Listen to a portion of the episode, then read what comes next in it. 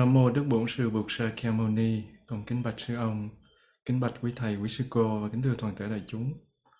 Hôm nay là ngày à, 13 tháng 8 năm 2022. Chúng ta đang ở tại lớp Phật pháp căn bản thứ bảy hàng tuần, 20 giờ giờ Việt Nam và 15 giờ giờ Paris. À, kính thưa đại chúng thì à, trong phần trước có nghĩa là kinh di giáo phần 1. Trong phần mở đầu giới thiệu kinh thì chúng ta đã lần lượt tìm hiểu uh, qua cái phần tổng quan và chúng ta lần lượt tìm hiểu các cái từ giống như là chuyển đẩy bánh xe chánh pháp và niết bàn. Chúng ta hôm nay chúng ta tiếp tục tìm hiểu tên của hai vị uh, tôn giả đệ tử bụt một vị là đệ tử đầu tiên của bụt một vị là đệ tử sau cùng trước khi mà bụt nhập diệt cũng như là tìm hiểu ý nghĩa hai câu nói những người có thể hóa độ ngài đã hóa độ tất cả và câu à, vì các đệ tử nói tóm tắt những điều cốt yếu của chánh pháp là những cái phần đầu trong tựa kinh mình còn à, chưa giải quyết. À, giới đạt nhớ là có một cái vị ở trong lớp này này à, khi mà ăn sầu riêng ấy vị ấy lấy cái đũa dít từng miếng từng miếng nhỏ nhỏ vị ấy ăn thì à, giới đạt thì ăn trên một miếng rất là lớn và vị ấy nói với giới đạt là thầy ăn như thế thì à, không có ngon bởi vì ăn là phải thưởng thức dít từng chút từng chút ăn nó mới biết được cái vị chứ ăn như trêu bắt giới nuốt cái ực cái là xong. Cho nên giới đạt cũng nhớ cái điều đó cho nên hôm nay cái cái bài kinh này giới đạt sẽ đi chậm à, và phân tích uh, kỹ hơn để cho mình thưởng thức được cái nét đẹp của bài kinh thay vì mình đi cho nó xong À, có lẽ nhiều người đã quá quen thuộc với hai vị tôn giả mà Giới Đạt vừa giới thiệu. Nhưng mà phần lớn thì chúng ta biết sơ qua thôi. Và sẵn dịp học kinh này thì chúng ta làm quen từ từ với các vị tôn giả thời bục. Mình lợi dụng kinh để mình học thêm chút xíu bên ngoài. Và căn cứ vào ờ, các cái ờ, kinh điển của đạo bục á, thì ngài Kiều Trần Như được xác định là sống khoảng thế kỷ thứ sáu trước công nguyên, có nghĩa là 600 năm, hơn 600 năm trước công nguyên, gần 600 năm trước công nguyên.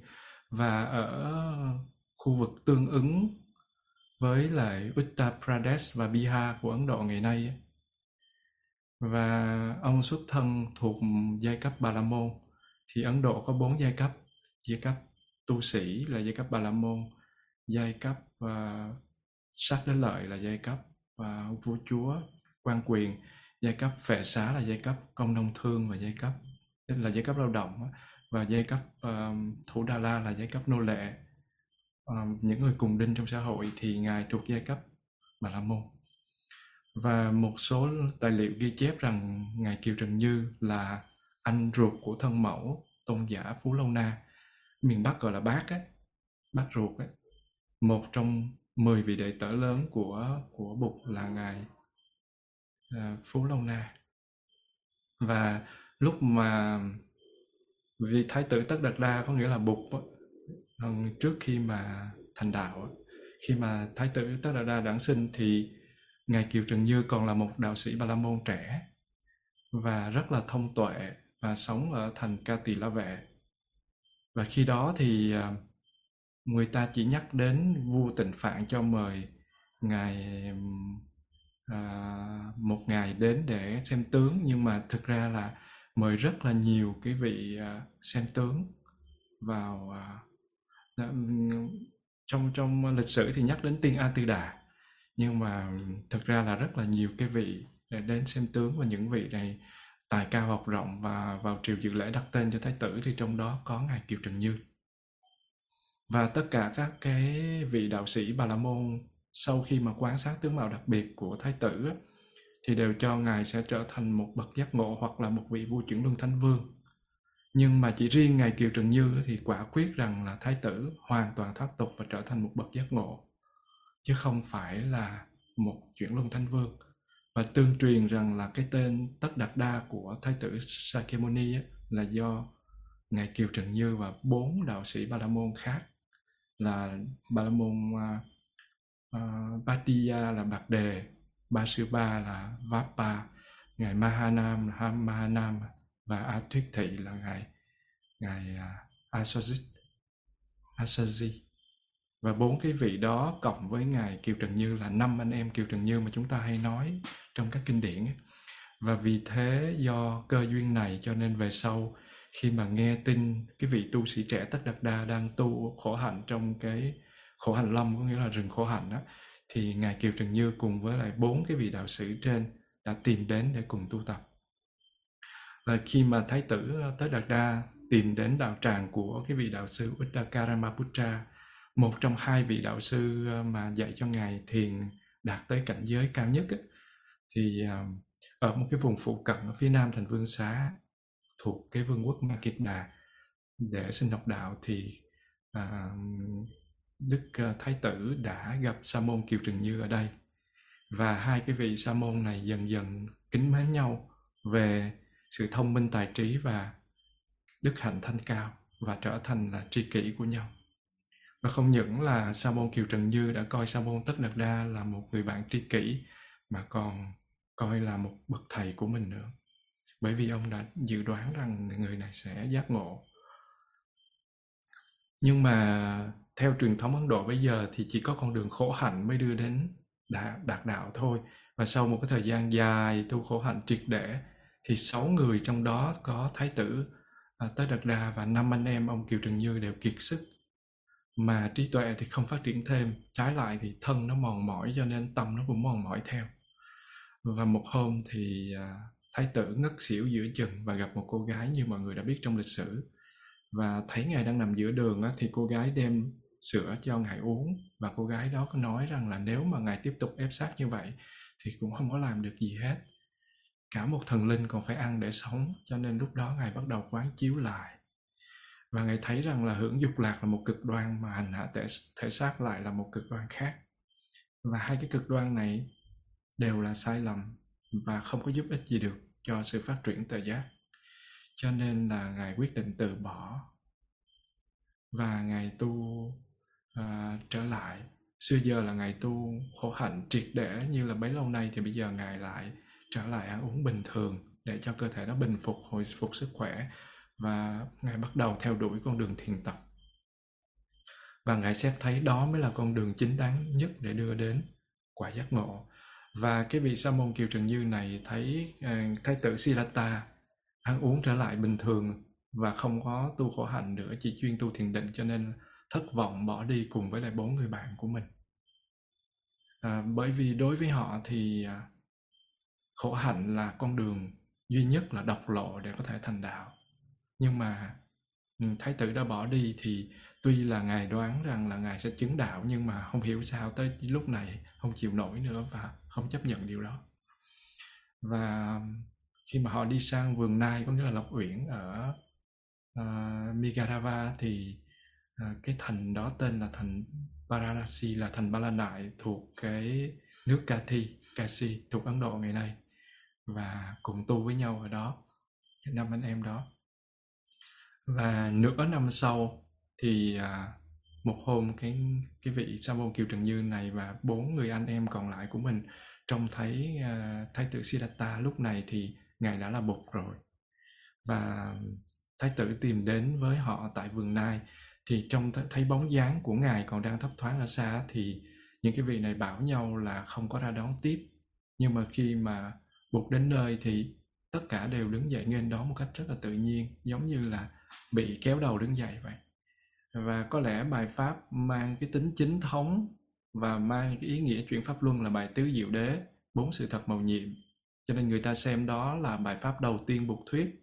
Nhưng mà thật ra thì bục lần lượt thuyết cho năm anh em tôn giả Kiều Trần Như ba bài pháp lận. Mà bài kinh đầu tiên bục thuyết không phải là tứ diệu đế, mà là một giảng cho họ bài kinh về con đường tu tập trung đạo. Nhưng mọi người đã biết, chữ trung đây có nghĩa là ở giữa tức là cái con đường tu tập tránh những cực đoan khổ hạnh tuyệt đối trong cái cách tu học cũng như là tránh buông thả theo dục vọng của thế gian. Mà vì trước đây là năm anh em Kiều Trần Như chấp vào cái việc tu khổ hạnh giải quyết được cái điều khúc mắc này cho họ thì mới có thể tiếp tục giảng dạy. Họ bỏ đi là bởi vì họ uh, chấp vào cái con đường uh, này là một con đường là một độc lộ con đường uh, khổ hạnh là độc lộ. Cho nên bây giờ mà không giải quyết được cái điều đó thì họ sẽ không có nghe những bài pháp tiếp theo. Do đó mà cái bài này chính là bài kinh đầu tiên. Nhưng mà cái bài kinh thứ hai lại được xem như bài kinh đầu tiên bởi vì nó mang tính chuyển pháp luân và nó mang tính phổ quát. Và cái ờ, bài kinh thứ hai mà đức thế tôn giảng cho là bài tứ diệu đế, bốn sự thật màu nhiệm như chúng ta đã biết. Và bây giờ thì năm vị sa môn trong cái nhóm của ngài kiều trần như đều tôn thái tử siddhartha làm thầy và gọi ngài là buddha mà mình gọi là bụt. Mình gọi tắt là bụt võ chữ đa thì mình gọi là bụt. Và mình gọi giáo pháp của ngài là con đường của bụt đạo bụt. Và từ đó thì à, họ từ bỏ cái lối sống khổ hạnh cũ và cùng tinh tấn tu tập theo sự hướng dẫn của Bụt. Và sau khi mà nghe Bụt giảng tứ diệu đế xong á, thì ngài Kiều Trần Như chứng đắc quả vị tu đà hoàng đầu tiên, rồi lần lượt đến bốn vị còn lại cũng đều chứng đắc cái quả thánh này. Quả tu đà hoàng có nghĩa là bảy kiếp nữa, sau bảy kiếp thì sẽ thành a la hán là không còn sanh tử nữa, chấm dứt được sanh tử. Và cái bài thứ ba mà bục giảng là bài kinh vô ngã tướng là trạng thái vô ngã là sự vật hiện tượng nó được cấu tạo từ nhiều yếu tố nó không có một cái linh hồn bất biến và một thực thể trường cửu và cái đó gọi là vô ngã à, chỉ trong một thời gian ngắn sau đó thì nhờ quyết tâm và cái tính chuyên cần tu học mà cả năm vị này đầu tiên là tôn giả kiều trần như rồi tiếp đến là bốn vị kia cũng đều lần lượt chứng a la hán như vậy năm người chứng thánh quả đầu tiên ở trong giáo đoàn của bụt là năm anh em ngài kiều trần như và ngài kiều trần như là người chứng đầu tiên. Đó là ngài kiều trần như. Bây giờ mình đi qua vị thứ hai trong cái đoạn mở đầu là ngài tu bạc đà la là ngài Sub, uh, Subhadra dịch là ngài hảo hiền. Và cái thành Kautina thì có một cái người ngoại đạo 120 tuổi. Bây giờ thì mình thấy 120 tuổi rất là hiếm nhưng mà ngày xưa thời của Bụt thì 120 tuổi không hiếm lắm. Bởi vì cứ ờ, 100 năm thì sẽ giảm đi một tuổi thọ.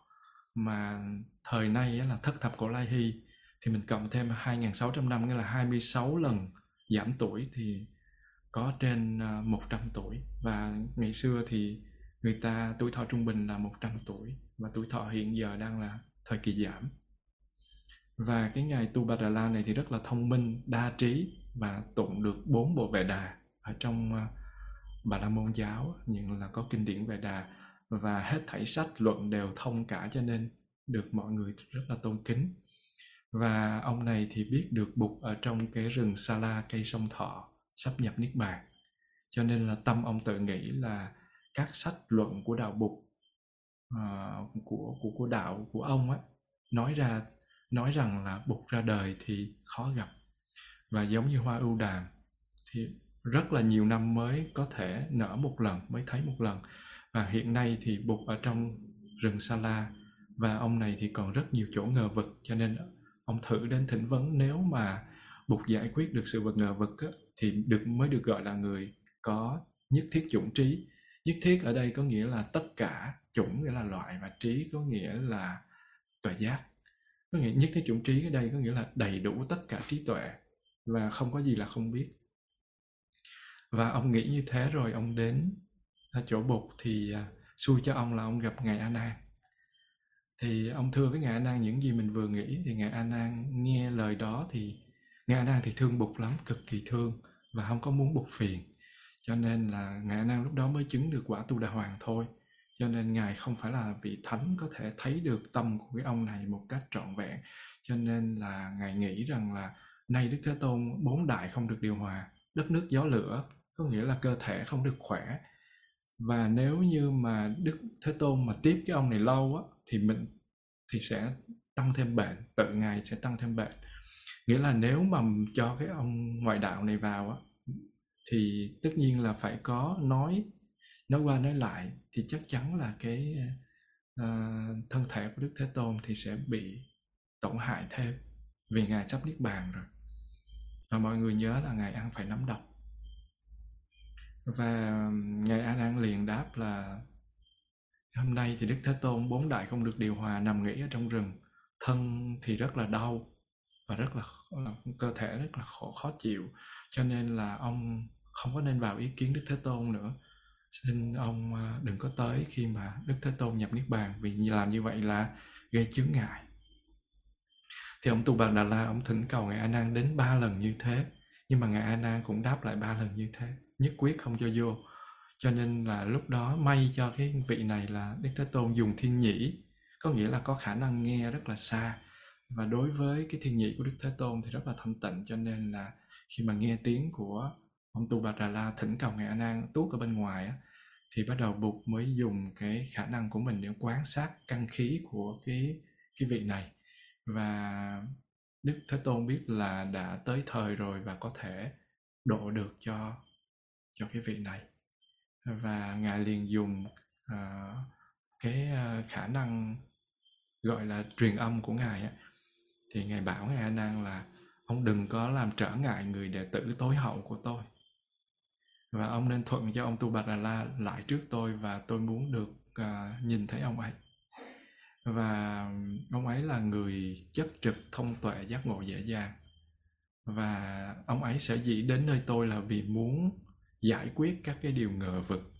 Và không phải là cố ý để tranh luận với tôi đâu, không phải là hơn kém giống những cái vị ngoại đạo mà trước đây đến đây đâu.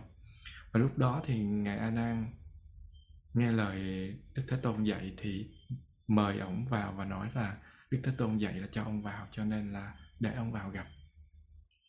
Thì à, ông tu bà đà la nghe biết là buộc đã cho ông vào cho nên ông vui mừng hớn hở và không có không có tự kìm hãm được cho nên là ông nghĩ là uh, sa môn Gautama này quyết định là cái người chứng được nhất thiết chủng trí rồi cho nên mới cho ta vào.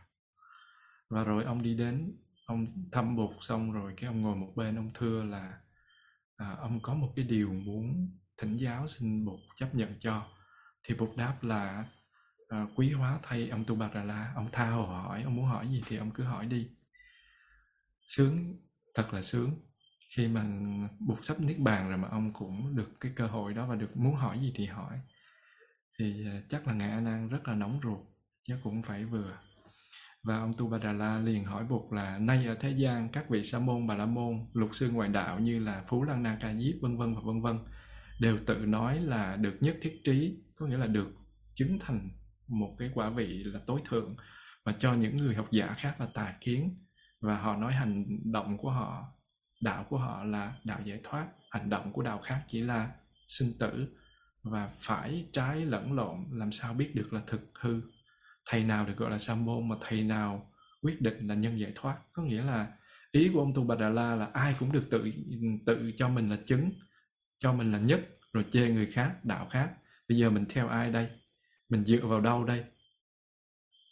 Người ta sắp ra đi vĩnh viễn mà ông ấy tới hỏi câu rất quốc. nên ngài a nan đâu có chịu cho vô ngài không chịu cho vô nhưng mà bụt thì khỏi bàn về độ từ bi ngài nói muốn hỏi gì thì hỏi đi và Bụt đáp là quý hóa thay, quý hóa thay ông Tu Bà Đà La. Nay ông hỏi tôi được nghĩa ấy, ông hãy nghe cho kỹ. Tôi sẽ vì ông mà nói cái vấn đề đó. Và ông Tu Bà Đà La trong các Pháp, nếu Pháp không có bát chánh đạo, sẽ biết nơi ấy không có tên của một bậc sa môn. Nghe cái câu này thì rất là khó hiểu. Nơi ấy không có tên một bậc sa môn. Ở đây có nghĩa là sơ quả cho đến tên hai và 3, 4 bậc sa môn cũng lại không có. Ở đây ý nói là tam quả khác là nhị quả, tam quả và tứ quả.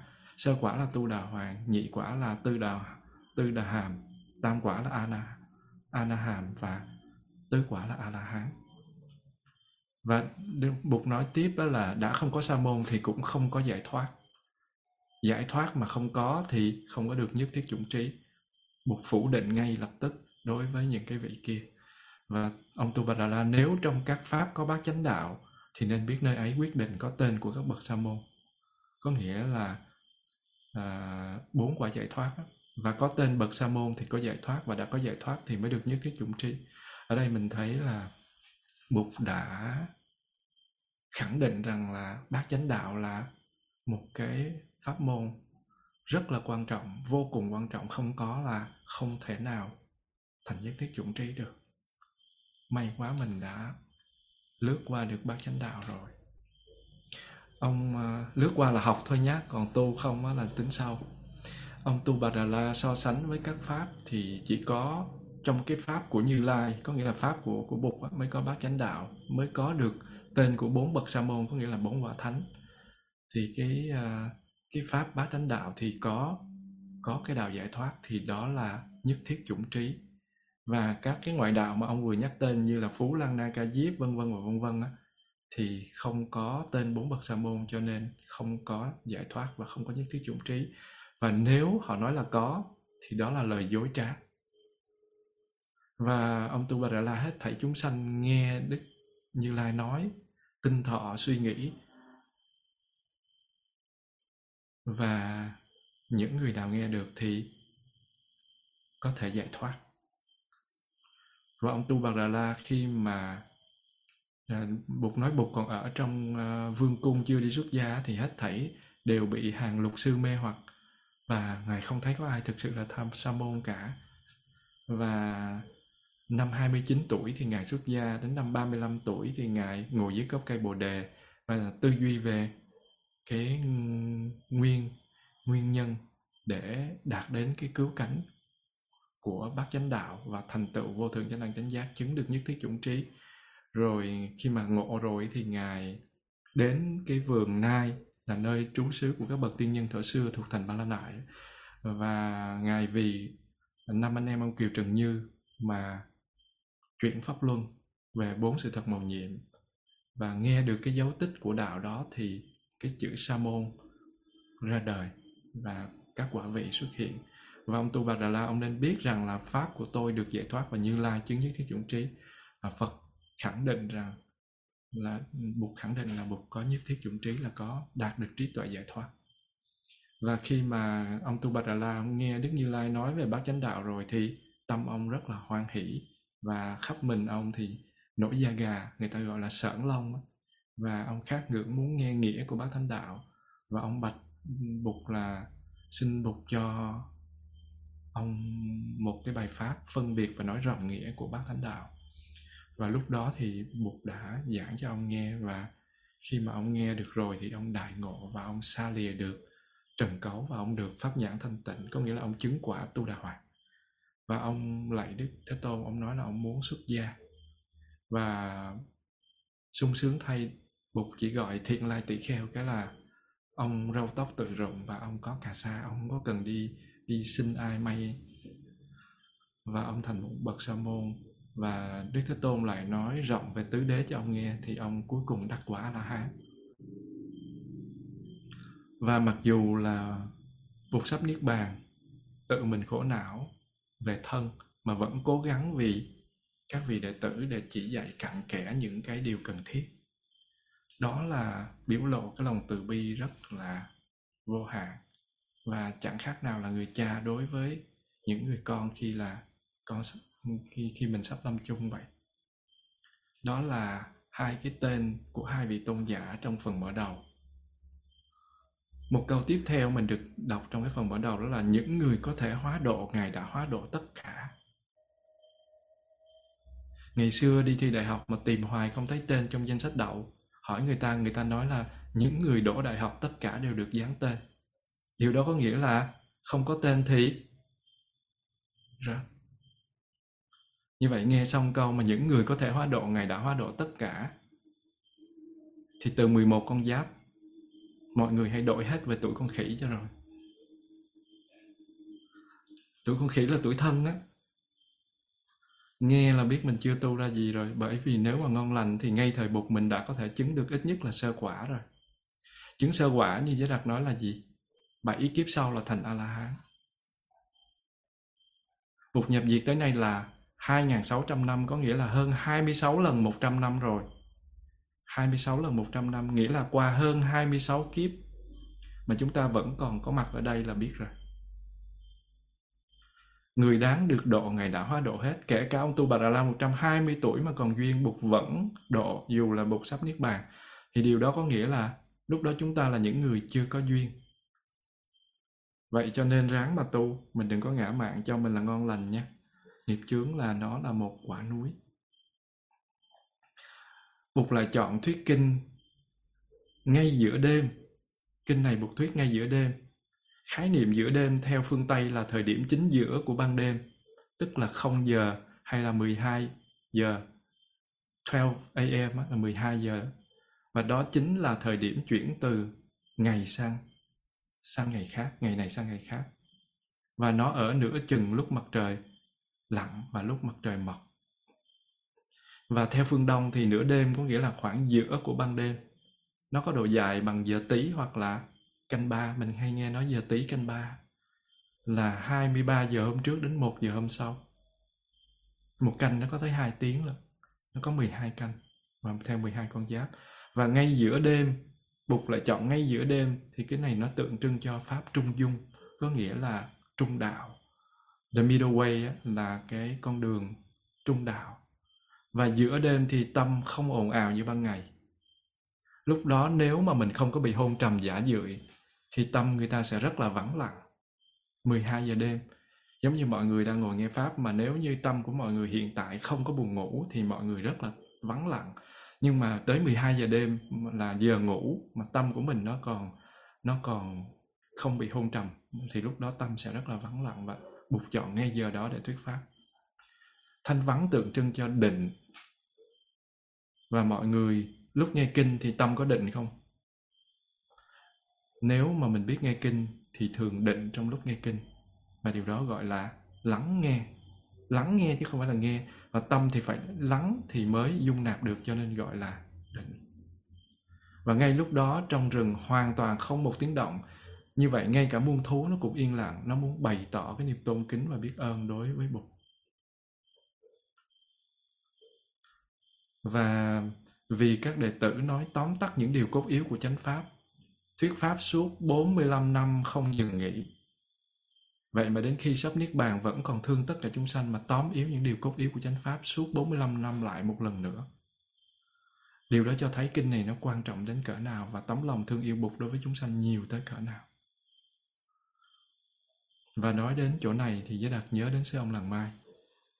Tuy sư ông Làng Mai thì không thể mang ra so sánh với Bụt, nhưng mà riêng cái hạnh này của Bụt thì sư ông xứng đáng được kế thừa trọn vẹn.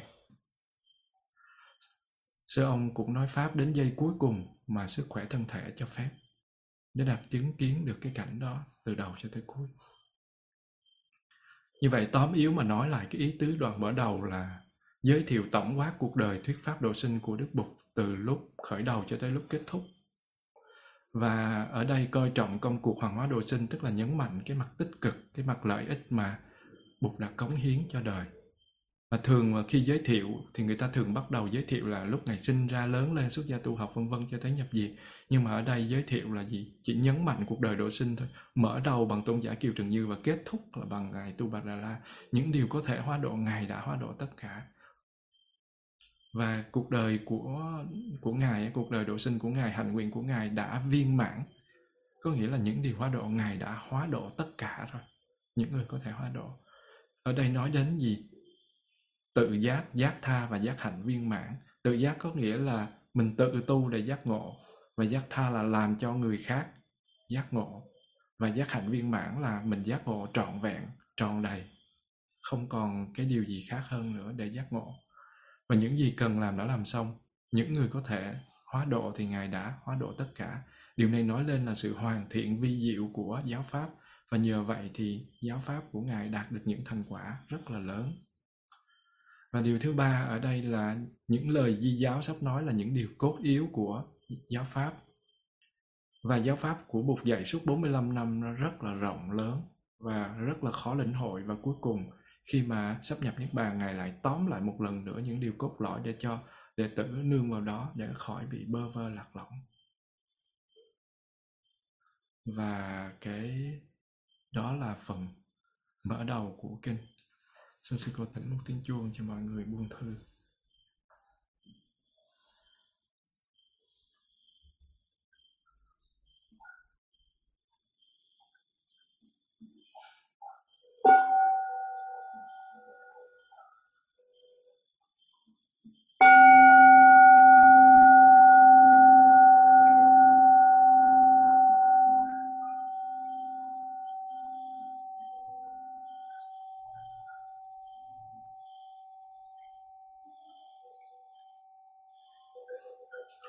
Mình đi nghiên cứu vào cái phần tiếp theo của kinh.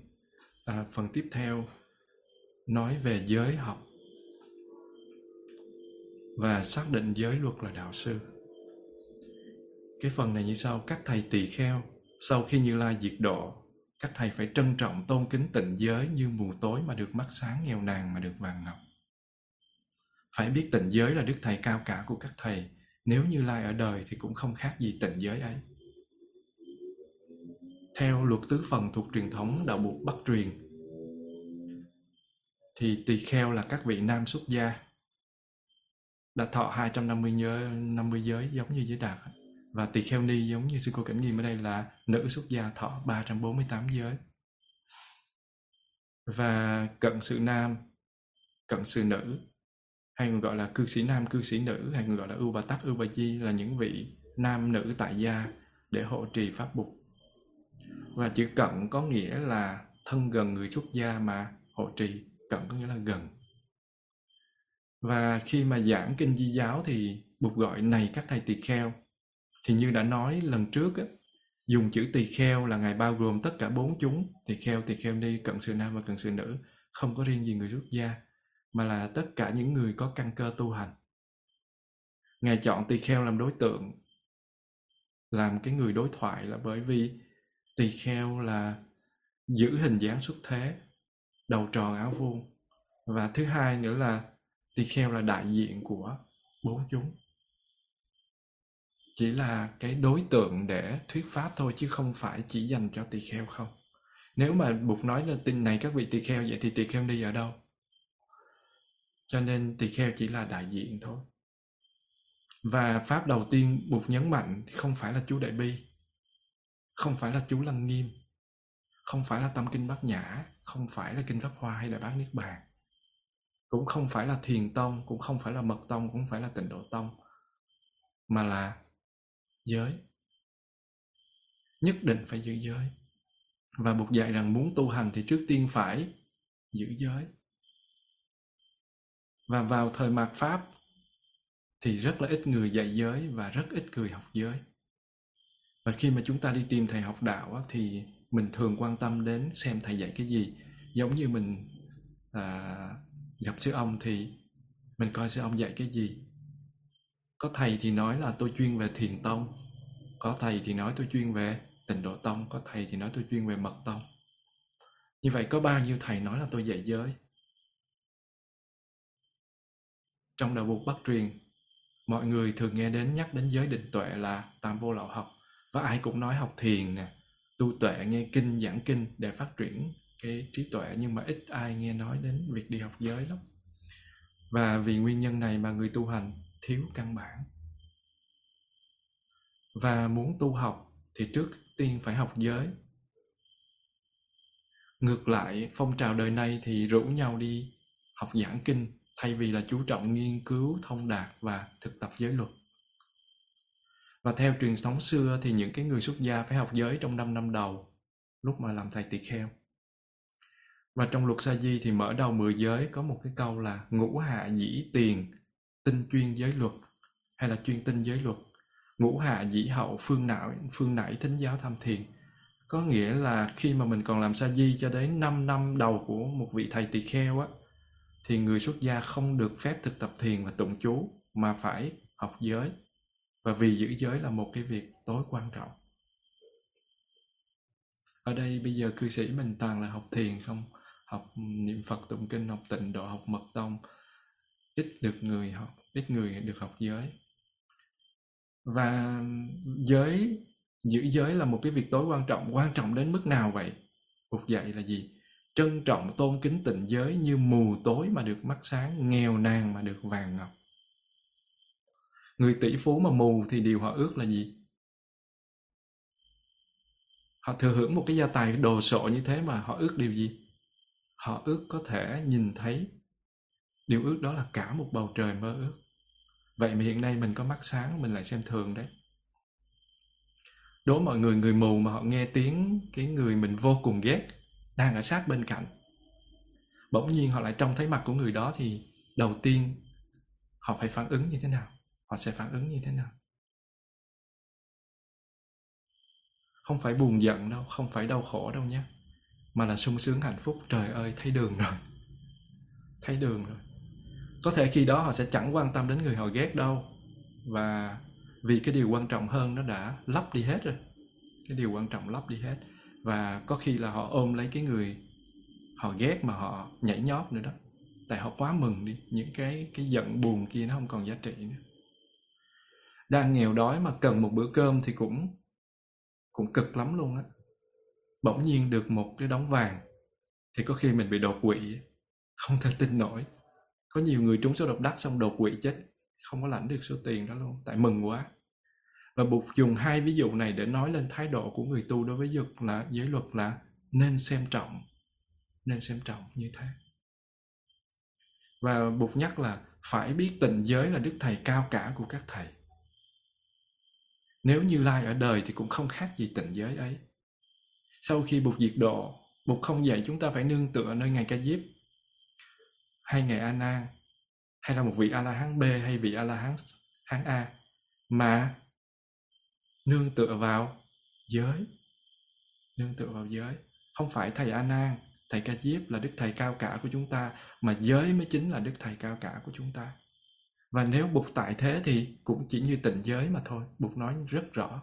Và điều này có nghĩa là gì? Giá trị của giới bằng giá trị của bụt tại sao lại như thế nhỉ? Có ai biết không?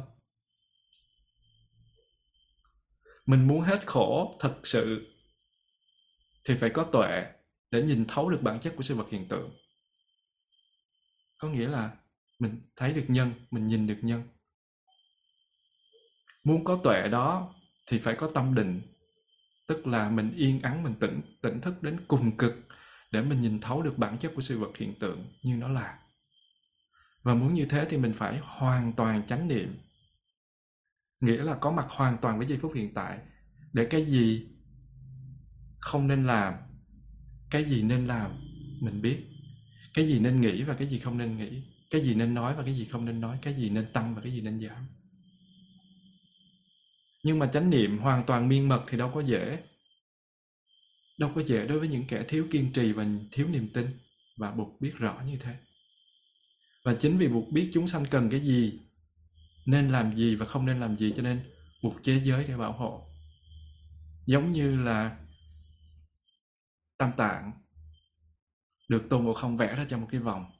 Biết chắc chắn là ông này ổng siêu siêu tuyệt tam tạng thánh điển chứ. Nhưng mà thò cái chân ra cái là bị bắt đi liền. Cho nên, ngày vẽ cái vòng và tam tạng rất là khinh thường cái vòng đó, cho nên cuối cùng bị bị hốt đi xém chết. Và buộc biết chúng ta cũng như thế, cho nên buộc làm gì? Chế giới để bảo hộ. Và giới chính là từ tuệ giác của bụt mà. Và vì chúng sanh mà nó được biểu hiện, cho nên giới chính là bụt chứ gì nữa. Và vì suy cho cùng thì bụt chính là sự tỉnh thức mà tướng của sự tỉnh thức chính là giới. Những điều buộc dạy thì để tỉnh thức thôi, mà tánh của nó là tỉnh thức và tướng của nó là giới. Và thực tập chánh niệm đến hoàn hảo cũng chính là thực tập giới. Cho nên sư ông mới nói giới định tuệ với niềm định tuệ nó có những cái phần tương tự nhau. Và không chỉ có kinh di giáo buộc nêu lên tầm quan trọng của giới mà suốt 14 kinh đầu trong 34 kinh trường bộ thuộc Nikaya, cũng như là bàn bạc tất cả các kinh điển khác Bụt dạy thì đều có cái ý nghĩa này ở trong đó, có nghĩa là tầm quan trọng của giới. Nhưng mà ở đây giới được gọi là tịnh giới, như vậy tịnh giới khác với giới chỗ nào? Tịnh giới là giới đưa người ta đến thanh tịnh, thiện lành, hoan hỷ, an lạc, nhẹ nhàng, hạnh phúc. Cho mình rồi không gây khổ đau cho người nữa. Cả đời này lẫn đời sau. Còn giới không phải buộc chế thì có thể là những điều trói buộc giáo điều bảo thủ mê tín mà không phải là tuệ giác của bụt. Có thể nó mang lại khổ đau cho mình và cho người và nó không thực sự hỗ trợ đạo giải thoát nếu đó không phải là buộc chế. Ngay cả giới mà buộc chế mà người ta bảo thủ và cực đoan thì nó còn sinh ra những bất thiện pháp hà huống gì những cái giới mà thiếu tuệ giác của Bụt ở trong đó đó là cái phần cái phần nêu lên quan trọng của giới và mình đi tiếp theo một cái phần B đó là những cái giới điều tiêu biểu Phật đưa ra. Giữ tịnh giới thì các thầy không được buôn bán đổ chát, sắm sửa đất nhà, nuôi người tôi tớ và súc vật, lo việc gieo trồng, kinh doanh, tài bảo. Tất cả việc này hãy tránh như tránh hố lửa, kể cả việc chặt phá cỏ cây và đào cuốc đất đai. Những việc chế thuốc thang, coi bói tướng, coi thiên văn, đoán thời tiết, tính lịch số đều không thích hợp với các thầy. Các thầy hãy, các thầy hãy tiết chế cơ thể, ăn đúng thì giờ, sống bằng cách sống trong sạch, không được tham dự thế sự, lãnh sứ mạng liên lạc, chú thuật, thuốc tiên, giao hảo quyền quý và thân thiết với họ, rồi hèn hạ ngạo mạn, tất cả đều không được làm. Phải tự đoan tâm chánh niệm cầu độ, không được che giấu lầm lỗi, tỏ ra kỳ dị để mê hoặc quần chúng. Đối với bốn sự hiến cúng thì phải biết tự lượng và biết vừa đủ, hãy được hiến cúng thì không nên tích trữ. Đó là cái phần buộc dạy cụ thể về giới. Cái đoạn này nêu lên một số tịnh giới tiêu biểu nhưng rất cụ thể. Những điều giới này phù hợp với một số điều giới trong giới bổn và một số khác thì trong các kinh. Trong luật tứ phần mà các vị thầy và vị sư cô đang ừ, thọ trì tại đây thì 30 giới xả đọa của giới tỳ kheo có nghĩa là giới ni tắc kỳ ba dật đề chứ ông dịch là giới buông bỏ và phát lồ là loại giới thứ ba sau cái giới ờ, quan trọng ờ, là giới ba la di và tăng cha và thi sa. Thì giới ni tắc kỳ ba dật đề là loại giới quan trọng thứ ba và nó có 30 giới ở trong truyền thống uh, của uh, luật tứ phần. Thì giới 19 nói là nếu tỳ kheo mà đổi chát các thứ tiền và của báu thì phạm giới đi tắc kỳ ba dật đề có nghĩa là phải buông bỏ và phát lộ và giới 20 nói là nếu tỳ kheo mà mua rẻ bán đắt mọi thứ thì phạm cái giới phát lộ và buông bỏ này buông bỏ và phát lộ này những điều đó tương đương với lời buộc dạy trong cái đoạn là các thầy không được buôn bán đổi chác sắm sửa đất nhà nuôi người tôi tớ và súc vật lo việc gieo trồng kinh doanh tài bảo. Và trong 90 cái giới tiếp theo là giới phát lộ hay còn gọi là ba dược đề, giới thứ 10 nói là nếu tỳ kheo tự tay đào đất hay bảo người đào đất thì phạm giới phát lộ. Và giới thứ 11 nói là nếu tỳ kheo chặt phá cây cối thì phạm giới phát lộ. Và kinh di giáo thì nói gọn hơn là kể cả cái việc chặt phá cỏ cây và đào cuốc đất đai như cái phần trên.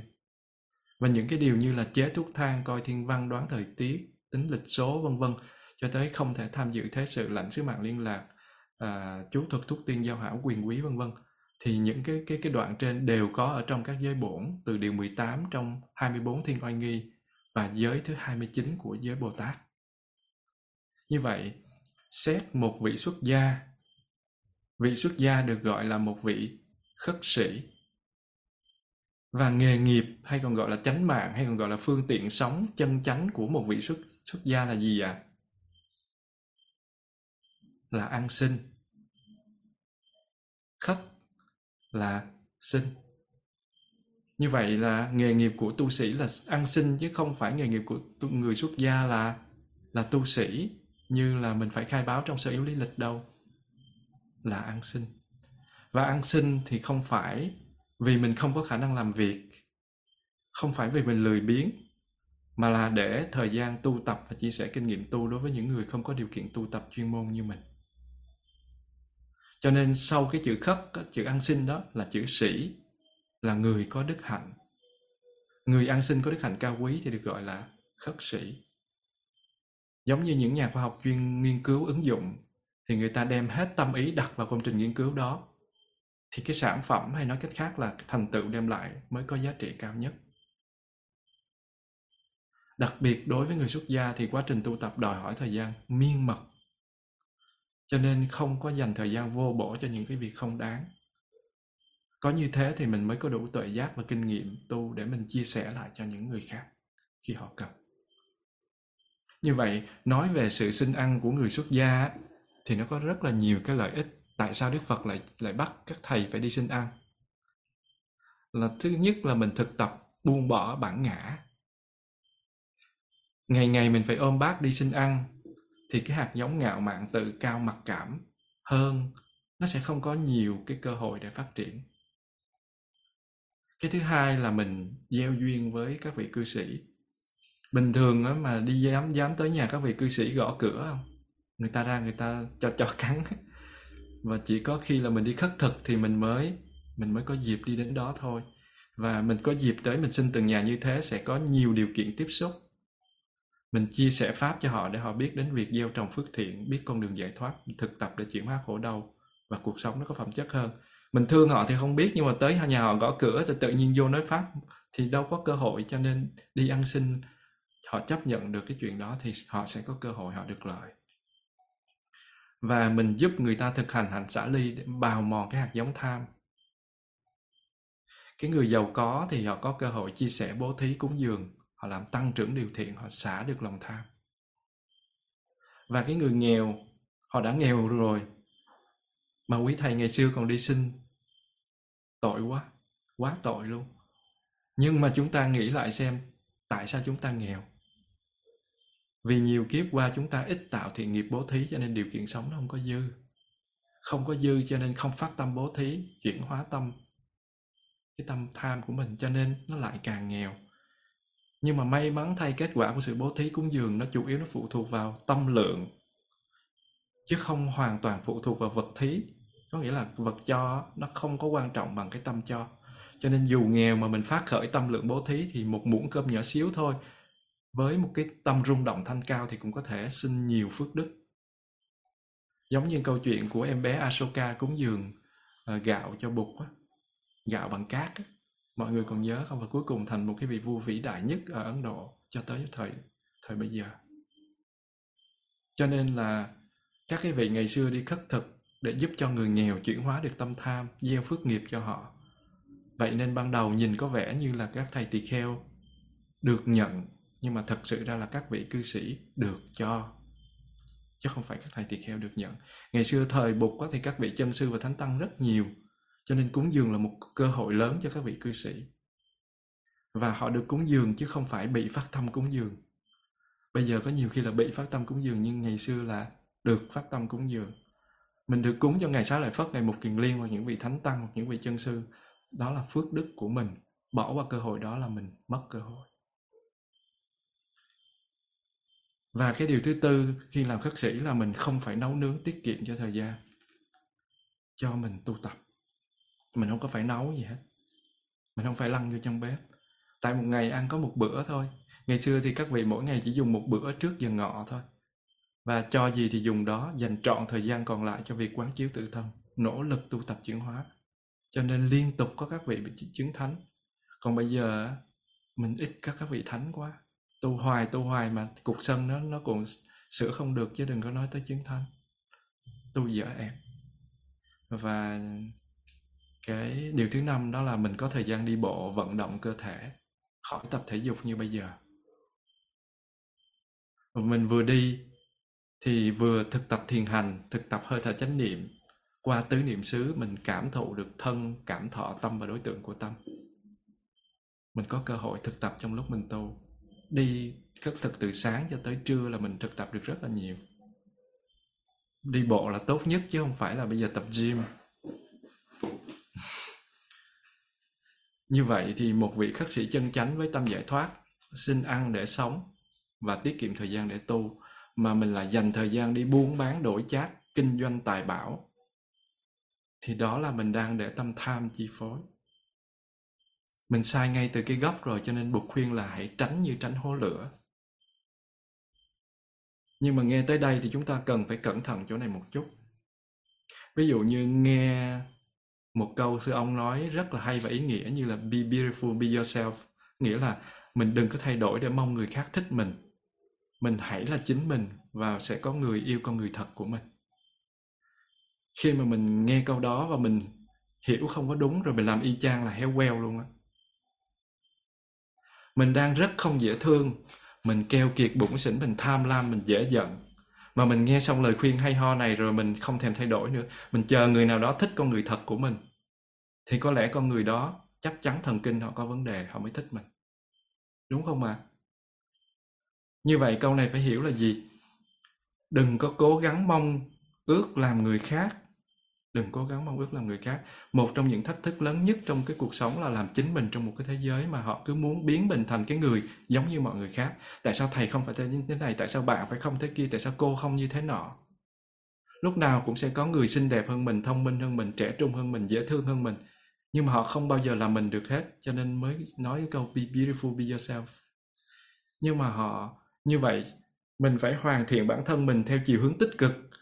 Mình luôn luôn hoàn thiện bản thân mình không biến thành một cái người trong tranh vẽ của nhiều người vẽ theo ý của họ. Dù họ nói, thầy giới đạt, thầy phải như thế này là thầy phải như thế kia, thầy phải như thế nọ. Nếu mà tôi là người đó thì đâu còn là giới đạt nữa.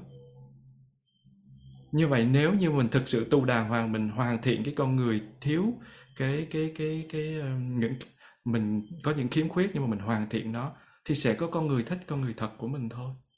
Cho nên đó là cái câu, be beautiful, be yourself cho nên khi mà nghe nói một câu đó mà làm y chang như thế mà không hiểu được, thì mình chết trước, chết ngắt. Cho nên khi học giới thì chúng ta cũng sẽ học thêm luật để biết cách thực hành giới.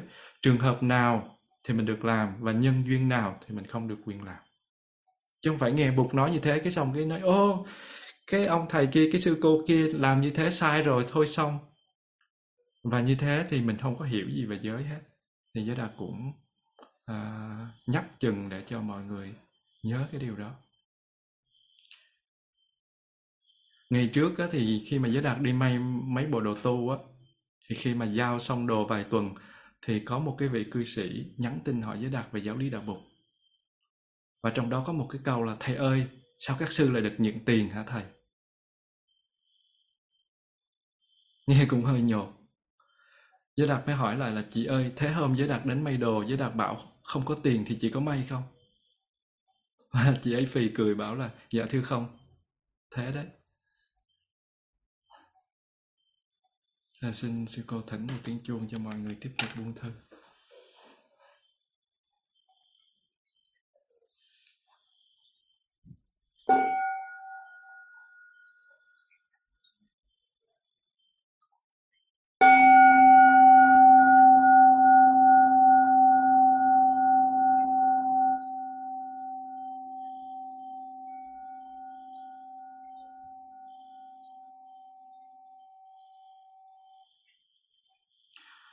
Mình quay lại vấn đề buôn bán và đổi chác kinh doanh tài bảo. Khi mình làm những cái điều này với cái tâm muốn sinh lợi mình cầu mong để chạy theo lòng tham á, thì mình đã đi sai lý tưởng giải thoát rồi. Nhưng mà ở đây giả sử vị nào đó có đôi dép số 42 mà chân của họ số 43 và mình lại có đôi dép số 43 mà chân mình số 42 họ thì rất cần và muốn đổi cho mình trong khi đôi dép họ tốt hơn đôi dép mình một tí. Như vậy hỏi mình chịu đổi chát cho họ thì mình có bị phạm giới không? Mình không được đổi chát nè mà ở đây cho đổi chát thì có phạm giới không? Đương nhiên là không rồi vì mình đâu có khởi tâm tham đâu mà phạm. Chừng nào mình khởi lên tâm tham mới phạm. Cho nên đó, học giới mình phải học luật nữa. Mình phải học luật mình phải hiểu kỹ những điều giới và các hành trì. Nếu không thì mình rơi vào giới cấm thủ là mình thực hành theo kiểu là bảo thủ tuệ giác.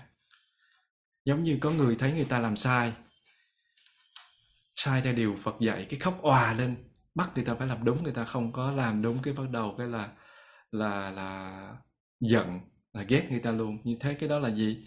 Giới cấm thủ. Sai rồi, thực tập thế sai, mất tiêu rồi. Như vậy đối với người tại gia thì sao? Không buôn bán đổi chát thì lấy cái gì để sống? Như vậy thì đối với với uh, tu sĩ thì như thế còn cư sĩ thì sao? Vậy thì mình phải hành điều giới như thế nào đây? Thực ra cái chính yếu của điều giới này là nói về lòng tham. Mình chạy theo tiền bạc mình bỏ mất thời gian tu học. Như vậy thì đối với cư sĩ khi mình buôn bán mình tạo ra của cải rồi mình đổi chát như vậy mình thực tập giới này là mình không chạy theo lợi nhuận rồi mình bán rẻ lương tâm. Mình làm ra sản phẩm phải có chất lượng để cho người mua họ thấy được đáng đồng tiền bát gạo. Mình làm trong công ty thì mình làm hết sức của mình mình làm cho nó đàng hoàng để mình nhận lương nó không có bị bị tổn thương về tinh thần. Mình bán đúng giá quy định của thị trường. Mình không có được bán đắt. Mình không có mua đồ ép giá thấp hơn giá quy định của nhà nước. Mình không có buôn lậu trốn thuế. Như vậy, người xuất gia gọi là ra khỏi nhà. Mà ra khỏi nhà thế tục, ra khỏi nhà phiền não, vướng mắc và ra khỏi nhà của ba cõi là dục giới sắc giới và vô sắc giới, chấm dứt sinh tử. Như vậy, xuất gia có nghĩa là ra khỏi nhà. Có ba cái nhà như thế. Nhà thế tục là nhà của cha mẹ, nhà của cái nhà xây dựng để mình ở. Một cái là phiền não, một cái là nhà của ba cõi, dục giới sắc giới và vô sắc giới và cha mẹ, vợ chồng, con cái, bà con kiếp trước có thể chẳng còn là cha mẹ, con cái, bà con kiếp này của mình nữa đâu. Và cha mẹ, vợ chồng, con cái, bà con kiếp này có thể sẽ không còn là cha mẹ, con cái, vợ chồng, bà con kiếp sau của mình nữa. Thế cho nên cái tình cha mẹ, tình anh chị em, tình bà con kiếp này á, thì người xuất gia phải chuyển hóa thành tình cảm bình đẳng. Vì mỗi người trên thế giới này đều là người thân của mình hết á giả sử như trong lớp này với đạt có được bốn mươi mấy năm mươi bà mẹ ông cha ở trong này chứ không có ít. Như vậy nên cái sự cắt nhân duyên của người thân nhân kiếp này á, là mình chuyển từ tình thương yêu vướng mắc sang một cái loại tình thương khác là từ bi. Tình thương vô điều kiện tình thương có tuệ giác. Vì vậy á, nếu như cha mẹ anh chị em bà con người yêu kiếp này mình xuất gia mình đã cắt quan hệ theo cái tình thế gian rồi. Mà mình còn sắm sửa đất nhà nuôi người tôi tớ và súc vật. Mình lo việc gieo trồng. Phải dành thời gian lo lắng, nuôi nấng, chăm sóc người, súc vật và người làm. Mình không có hành hạnh khất sĩ mà mình lo việc gieo trồng để nuôi sống. Thì có phải là mình làm trái ý nguyện và lý tưởng ban đầu của mình không? Thế thì có khác gì là mình cắt chỗ này rồi mình nối chỗ kia? Mình ly chỗ này rồi mình nhập chỗ nọ. Người ta gọi là đã dừng yên ngựa đã dừng cương ngựa sao còn vung roi. Đã dừng yên ngựa sao còn vung roi. Muốn ngựa đứng yên thì mình dừng cương ở tay trái còn tay phải thì mình lại vung roi là mình quất con ngựa. Như vậy con ngựa nó làm theo tay nào? Tay trái hay tay phải đây? Có những người tu rồi xong rồi thấy những cái người khác hoặc là giàu sang hoặc là uh, có những cái nhân duyên gì với mình nhận cha nuôi mẹ nuôi anh nuôi chị nuôi em nuôi. Nó rất là vô lý thật ra giới đạt cũng rất muốn nhận, nhưng nhưng mà nghĩ lại nó rất là vô lý. Tại sao mình lại đi cắt cái tình của cha mẹ của mình, anh chị em của mình? Đồ ruột thì cắt đi, bây giờ đi nhận đồ nuôi. Như vậy mình thử hỏi lại coi mình đang cần cái gì ở họ vậy? Tiền bạc, danh vọng, địa vị, quyền lực hay tài sắc? Và tất cả việc này buộc dạy là hãy tránh như tránh hố lửa. Tại sao phải tránh như tránh hố lửa? Bởi vì rơi vào khối lửa thì lửa sẽ đốt chết. Cũng vậy, rơi vào trong tham dục là cái gốc khổ đau mình không có mong thoát khỏi được. Và ngày nay thì nhiều nơi, nhiều quốc gia, nhiều điều kiện không còn cho phép các vị sư ngồi dưới gốc cây như ngày xưa nữa. Và mình phải ở trong những cái tu viện, trong những cái chùa chiền, trong tỉnh thất, tỉnh xá, niệm phật đường, những am, những cốc. Không còn được phép đi khất thực nữa, do vậy việc nương nấu cần phải có đất đai, nhà cửa. Nhưng mà điều này được sự cho phép của chư tăng để xây dựng cái chỗ tạm trú tu tập, nhưng không phải là trở về nhà thế tục. Đương nhiên nó còn phụ thuộc vào tâm thức và mục đích, cũng như là cái cách của người ta thực hiện cái việc xây dựng như thế nào nữa. Nếu mình không lo tu tập, buông xả tham sân si thì chỗ nào cũng là nhà thế tục thôi ở trong chùa cũng là cái nhà thế tục thôi. Và những cái quy định này thì ngày xưa Bụt cũng chế định bằng luật tùy duyên mà được phép khai mở hay là đóng lại. Người ta thường tạo ra cái ý nghiệp và khẩu nghiệp thông qua sự mắng nhiếc tôi tớ cũng như xem thường họ. Khi mà mình có uh, người làm mình coi họ như ô xin vậy có từ ô xin cũng đi từ đó cho nên thường có cái cái cái thái độ không có được dễ thương. Mình tạo ý nghiệp và khẩu nghiệp mắng nhiếc xem thường. Cho nên là cũng không nên nuôi gia cầm vì nó tạo nghiệp sát. Như vậy cái người tại gia họ tạo những cái nghiệp như thế và mình đi xuất gia mình cũng đi đi uh, uh, gọi là gì nuôi người tôi tớ rồi mình lại dễ khởi cái tâm đó lên nó dễ tạo nghiệp. Và cũng không nên nuôi gia cầm bởi vì mình tạo nghiệp sát. Mình nuôi chó mèo thì mình phải cho chó mèo ăn thịt. Dù cho có tập cho chúng ăn chay thì cũng phải bỏ thời gian nhiều để chăm sóc thú cưng thay vì mình phải phải dành thời gian tu và Bụt dạy là kể cả việc chặt phá cỏ cây và đào cuốc đất đai, những việc chế thuốc thang, coi bói tướng, coi thiên văn, đoán thời tiết, tính lịch số đều không thích hợp với các thầy. Người xuất gia không được trồng trọt. Thứ nhất là không được trồng cây vì có thể làm tổn thương chúng sanh. Ví dụ như mình trồng trọt thì tốn thời giờ và sức lực. Cho nên khó mà có cơ hội tu nữa. Giống như cái ờ, tu viện với Đạt đang ở, cái chùa với Đạt đang ở nè một ngày quét rác 4 đến 5 tiếng nếu mà một mình quét thì chắc chết ngắt luôn. Rất là nhiều lá cây. Và mình trồng rất là nhiều cây như thế thì mũi rất là nhiều. Và và mình phải trốn luôn ở trong phòng, không dám đi ra ít dám đi bộ ra ngoài. Nhiều cây quá. Quét là muốn chết rồi mà mũi cắn thê thảm. Mỗi lần ra quét ra là cái mặt sưng vù. Hơn nữa là mình phải còn trị những côn trùng đến ăn cây nữa hoặc là đến mùa mùa vụ thu hoạch mình có thể tạo sự tổn thương cho chúng sinh cho nên mình phải giảm tối đa nghiệp sát và đệ tử xuất gia của Bụt thì không được đốn cây bởi vì trên thân cây có động vật nhỏ cư ngụ. Hơn nữa thân cây có các loại không phải là loài người trú ẩn như là các loại quỷ thần. Con người có một cái bệnh chung là bệnh tưởng tri, cái bệnh tưởng á. Giống như là mình gặp cái dây mà mình cứ tưởng là con rắn á.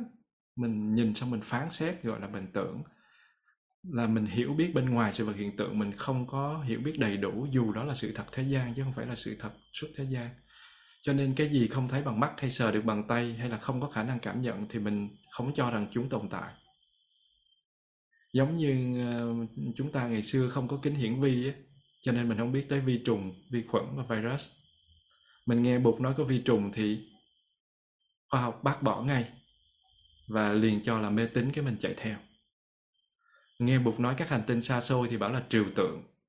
Mình nghe Bụt so sánh thời gian của các cõi thì bảo là hoang đường. Nhưng mà từ khi có kính thiên văn cũng như là hiểu về tốc độ ánh sáng là 3 trên 10 mũ 8 mét trên giây thì mọi người mọi thứ dần dần được sáng tỏ. Bởi vì khoảng cách như thế, tốc độ như thế thì sự chênh lệch thời gian giữa các hành tinh là tất yếu. Và cái hành tinh mà mình nghĩ là mình à, thấy nó thì nó đã bị tàn lụi, nó đã bị ẩn mất hết 20 tỷ năm, 30 tỷ năm ánh sáng rồi. Và chúng ta sống trong một cái thế giới mà các thiết bị điện tử và mạng xã hội trở nên phổ biến, cho nên cái chuyện sống wifi nó không còn trở nên xa lạ nữa. Và chỉ cần có các thiết bị kết nối và mật khẩu thì chúng ta có thể sử dụng sóng truyền đi trong không gian. Và cái sóng nó được mã hóa, rồi khi mà đến chỗ chúng mình thì nó trở lại thành năng lượng âm thanh và hình ảnh. Giống như là zoom đang với đạt đang nói vô cái micro rồi micro nó truyền vô trong um, máy xong rồi nó dẫn qua không gian. Cái cái máy vi tính giờ nó đâu có có dính gì đâu không dính với cái gì có thể nhấc ra ngoài đi vòng vòng được. Vậy mà ở bên đó mọi người đều nghe với đạt nói là thấy cái hình. Thì như thế nó được mã hóa rồi nó biểu hiện thành năng lượng âm thanh và hình ảnh nhưng mà bảo nhìn thấy cái năng lượng wifi, sóng wifi thì làm sao nhìn thấy được bằng mắt thường? Và nếu như mình chỉ cho một cái đứa con nít thì nó cũng chịu thua thôi. Nó chỉ nghe và nó biết như thế thôi, chứ nó cũng chấp nhận thôi, chứ biết làm sao hơn. Và thế giới chúng ta sống thì có con người, con vật, có cây cối, thì thực sự nó cũng có các loài vô hình. Mà trong khả năng nhìn thấy của chúng ta thì không thể. Họ cũng là những chúng sinh hữu tình tồn tại dưới dạng năng lượng mà rung động với tần số khác mà mắt thường vô phương cảm nhận. Và đối với chúng ta thì cây chỉ là thứ cho bóng mát cho hoa cho quả nhưng mà đối với họ là cái chỗ trú ẩn là nhà. Đối với mình cái bàn này là một cái chỗ để để mấy vi tính lên để ngồi giảng. Nhưng mà đối với cái con vật á, con mọt á, thì đó là một bữa thức ăn ngon. Nó nhìn là một bữa thức ăn chứ nó đâu có nhìn là một cái bàn nó đâu có khùng có một ví dụ giống như con dòi á, nhưng mà thôi nó kỳ quá nên thôi khỏi lấy. Mình với nó nhìn khác nhau lắm. Và như thế thì đối với mình cái cây đó là cái chỗ cho thức ăn hoa quả và bóng mát. Nhưng mà đối với những cái người mà không có hình tướng hoặc là tần số rung động mà mắt thường mình không thấy được thì họ là nhà là chỗ trú ẩn. Và cái thời gian tồn tại của chúng sinh là khác nhau con mũi thì trung bình có vòng đời là bao nhiêu ạ? À? hai tuần tới một tháng thôi. Nhưng mà vòng đời của con mèo thì nó có thể lên tới 6 năm đến 12 năm. Vòng đời của con chó nó có thể lên tới gần hai chục năm. Và vòng đời của con rùa nó có thể lên tới hơn trăm năm. Hiện tại có những con rùa một trăm mấy chục tuổi. Chưa kể là có những con rùa nó còn sống dài hơn như vậy thì có những cái người ẩn hình mà mình không có hề thấy họ là những chúng sanh hữu tình như mình thôi. Cũng giống như ở đây có người và vật thì họ cũng cũng tồn tại. Và những cái vị thần giàu có nhiều phước á, thì họ ở trong cái cây to. Và vị thần không đủ phước á, thì ẩn trong cái cây nhỏ trong cái cây cỏ. Và những cái cái cái ngạ quỷ tu hành nhiều năm họ sống rất nhiều thời gian thì họ có thể trở thành thần và đương nhiên thần thì không phải là người giải thoát. Kể cả chư thiên còn chưa được giải thoát thì huống chi mà thần được giải thoát. Cho nên họ cũng là chúng sanh như mình nhưng mà ở một cái cấp độ khác thôi. Và khi mà mình chặt cây á, thì mình lại phá đi chỗ ở của quỷ thần. Mình thiếu lòng từ bi cho nên buộc dạy rằng là người có tâm tu thì phải tránh tạo nghiệp và không sát sanh. Cho nên mình không được chặt cây. Ngày xưa có một cái vị tỳ kheo thấy một cái cây to trong một ngôi chùa nhiều cành quá cho nên quyết định trèo lên cây để chặt bớt cái nhánh. Nhưng mà không biết là cái thân cây đó có nhiều thần đang ẩn trú. Và những thần đó thì có nhiều thần lực. Và thế giới của các vị thần sống cũng giống như thế giới của chúng ta, họ đều có gia đình, có vợ con, có chồng con, vân vân. Cái cây cao to, rất là lớn, lâu năm đều có các vị thần ở hết. Cho nên ở trong chùa, khi mà mình bứng các cái cái cây đi là mình phải đến để mà xin đó, chứ không phải là muốn bứng là bứng đâu và khi mà cái cậu uh, cái cậu con trai nhỏ của một vị thần đang chơi đùa trên cái cây mà cái vị tỳ kheo đó chặt cho nên cái cái thần con đó ngã xuống té xuống đau điếng. Và bởi vì cái cái cái cành nó tách ra mà cái vị thần con nó đang nằm ở trên cái cành đó. Và nếu như là mọi người thì chúng ta sẽ làm như thế nào khi con trai của mình bị hại? Đương nhiên là ông thần cha này ông vô cùng tức giận và ông sẽ thề rằng là ông dùng tất cả những thần lực của mình để ông trừng phạt cái vị tỳ kheo đó. Và khi mà ông quay qua ông định làm theo ý tưởng của ông thì ông nhớ tới là à cái vị này mặc cái đồ như thế có nghĩa là đệ tử của Bụt. Đương nhiên một vị thần nào cũng biết Bụt là ai hết á. Ở đâu trong vũ trụ này cũng biết Bụt là ai hết, cho nên là ông ta quyết định bực quá, không làm gì được tới gặp Bụt để trình bày sự việc. Và sự kiện này đưa đến cái việc thiết lập giới tỳ kheo và tỳ kheo ni là không có quyền đốn cây và cắt cỏ. Do đó cho nên là các vị thầy cũng không được đi trên cỏ luôn. Nhưng mà qua làng thì cỏ không, mà chỗ nào cũng cỏ không đi, có nghĩa là ở trong nhà, khỏi tập thể dục, khỏi đi thiền hành, khỏi ra ăn cơm, khỏi đi ngồi thiền luôn. Cũng không biết làm sao nữa. Và tại sao đệ tử của bụt không được xới đất, không được cày cấy? Là bởi vì dưới đất có côn trùng có những lần hồi nhỏ với đạt được ba mẹ cho ra ngoài xới đất ngồi vọc vọc và đào xuống một cái, rất nhiều con trùng nó bị cắt đôi. Cho nên ờ, xới đất nó sẽ làm tổn hại sinh mạng của chúng. Nhiều khi chúng ta chặt đứt chúng ra làm hai mảnh trong khi xới mà không có biết. Giống như hồi nãy bước chân ra ngoài, không mang theo đèn pin chỉ bình thường thì, bình thường thì đâu có xảy ra hôm nay thì không biết trời mưa nhiều quá. Nghe cái rớt một cái, trời nó ngượng cái chân kinh khủng chạy vô cầm đèn ra một con ốc nó chết tươi dưới chân luôn. Phải qua chuyển hóa năng lượng, gửi năng lượng an lành cho nó quá chừng luôn. Và mình làm tổn thương sinh vật là mình đi ngược lại lòng từ. Và mình tu hành là mình đã chấm dứt khổ. Thì có lý nào mình lại chấm dứt khổ cho mình mà mình lại tạo ra khổ cho người khác? Như vậy giới không có quyền chặt đốn cây cỏ đặc biệt là dành cho giới xuất gia. Đương nhiên, khi mà mình chặt một cái cây gì đó thì mình cũng phải xin phép. Mình xin phép đàng hoàng. Và người tu hành thì không được chế biến thuốc thang, không được làm bác sĩ. Học y dược tốn thời gian rất là nhiều, bỏ lỡ thời gian tu. Chị kim anh nghe chắc cũng sốt lắm ha. Người chế biến thuốc thì đương nhiên họ có tài năng họ dùng khả năng của mình để chế thuốc, kiếm tiền trang trải cho cuộc sống hàng ngày. Nghĩ sao đi học bác sĩ mà không đi kiếm tiền? Mình học quá chừng chừng luôn, cái nghề này nó rất là tốn nhiều thời gian. Thì khi mà mình à, mình học, mình phải đi, mình phải lấy lại những gì mình đã mất chứ. Và đương nhiên mình giúp ích cho chúng sanh, mình giúp ích cho mọi người, nhưng mà mình cũng phải có lương để mà mình duy trì cuộc sống. Và nghề chế biến thuốc kiếm được rất là nhiều tiền mà không cần, nhiều vốn cho nên mình dễ bị quên tu hành. Đang không nói bác sĩ nó nhạc, chế thuốc thôi. Nhưng mà trong đó cái phần mà bác sĩ thì nó cũng liên quan thôi. Và hơn nữa, người xuất gia cũng không được dùng công phu của mình để làm lợi ích riêng cho bản thân.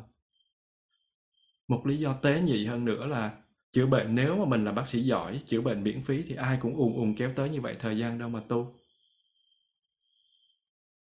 nếu như mà chị Kim Anh chỉ mỗi giỏi quá, ngày nào người ta không kéo ùng ùng ùng ùng đến nữa, thì làm gì có thời gian ngồi thiền, ngày nào cũng trực trắng mắt ra, ngày nào cũng phải ở đó thì làm gì mà có thể tu được. Cho nên người cư sĩ đã vậy rồi, người tu sĩ thì thì thôi chết ngắt luôn. Cho nên là, mà hơn nữa là mình lại vô tình can thiệp vào miếng cơm của người khác nữa. Cái điều tế nhị đã nằm ở chỗ đó. Mình gây thù oán và ganh tị với thế nhân. Nhưng phòng mạch này làm ăn ngon lành quá cho nên những người khác họ sẽ ganh ghét buồn, chán, đau khổ. Và mình tu thì mình không có được nên, mình không có nên làm như vậy. Chưa kể là mình chữa bệnh không khéo chết người rồi. Rồi họ kéo tới ùng ùng, họ kéo giang hồ đến xử mình. Họ, mình phải đôi co, mình phải đấu tránh, mình phải kiện ra tòa, vân vân vân vân. Các bác sĩ cũng tội lắm, nhiều khi mổ hay nhiều khi chữa cho người ta. Chữa hết mình rồi mà ca đó phải chết, ca đó tỷ lệ sống rất thấp mà người ta chết thì người ta không cần biết, người ta cứ thương cái người thương của người ta, cái người ta nhào vô, người ta kiếm bác sĩ thanh toán. Đương nhiên cũng có những bác sĩ không dễ thương nhưng mà cũng có những bác sĩ rất dễ thương. Và như thế thì rất là tội cho bác sĩ, không biết cái chỗ nào để tránh. Rồi báo chí ùng ùng ùng ùng kéo tới để làm để làm to chuyện ra để kiếm tiền nữa thì rất là khổ cho cho cho cho các vị bác sĩ đó. Và tương tự như vậy thì xem thiên văn coi bói tướng, bói tử vi cũng là việc không nên làm. Những người xem tướng bói toán thiên văn đếm sao là những người những những người chuyên môn á, thì họ là những cái người có một cái cái sự hiểu biết rất là lớn họ có một chút thần thông mình tạm thời gọi là đi và họ dùng thần thông đó để mưu sống những thần thông bé bé đó, đó. Và cái việc làm này không phải là việc quá sai nhưng mà nó không thích hợp cho người tu. Bởi vì người tu dùng thần thông của mình để tự giải thoát để chấm dứt đau khổ và giúp đời mà không có cần không có cần phải được đền báo, hồi báo. Ngược lại, nếu mà mình dùng cái thuật này mà mình tư lợi thì mình nuôi dưỡng lòng tham thì lúc nào cái sự giải thoát của mình nó mới được có mặt đây. Hơn nữa là buộc dạy là tương lai đều có thể thay đổi do cái tác nghiệp hiện tại của mình, giống như cái bài nghiệp mà mình đã học hai mươi mấy buổi đó.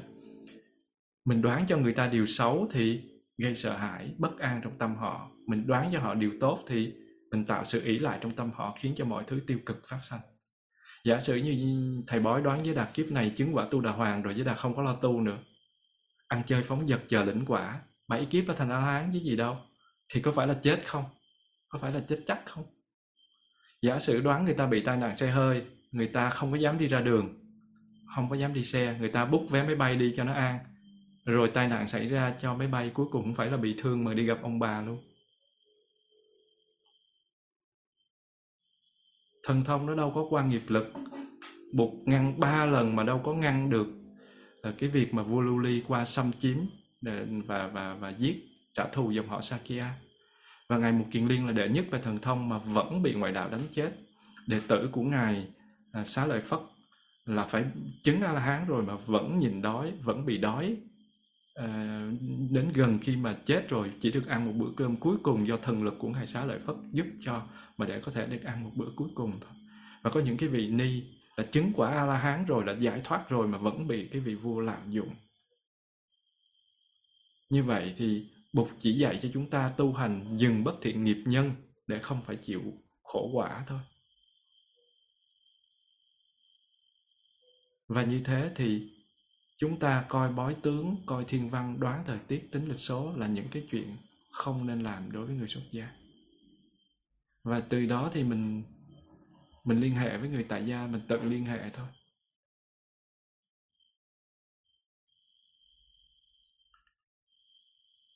À, cái phần ờ, tiếp theo thì nó là một cái đoạn dài liên hệ móc nối với nhau cái đoạn mà các thầy hãy tiết chế cơ thể ăn đúng thời giờ sống bằng cách sóc trong sạch vân vân cho tới hãy được hiến cúng thì không nên tích trữ là cái phần còn lại nó rất là dài.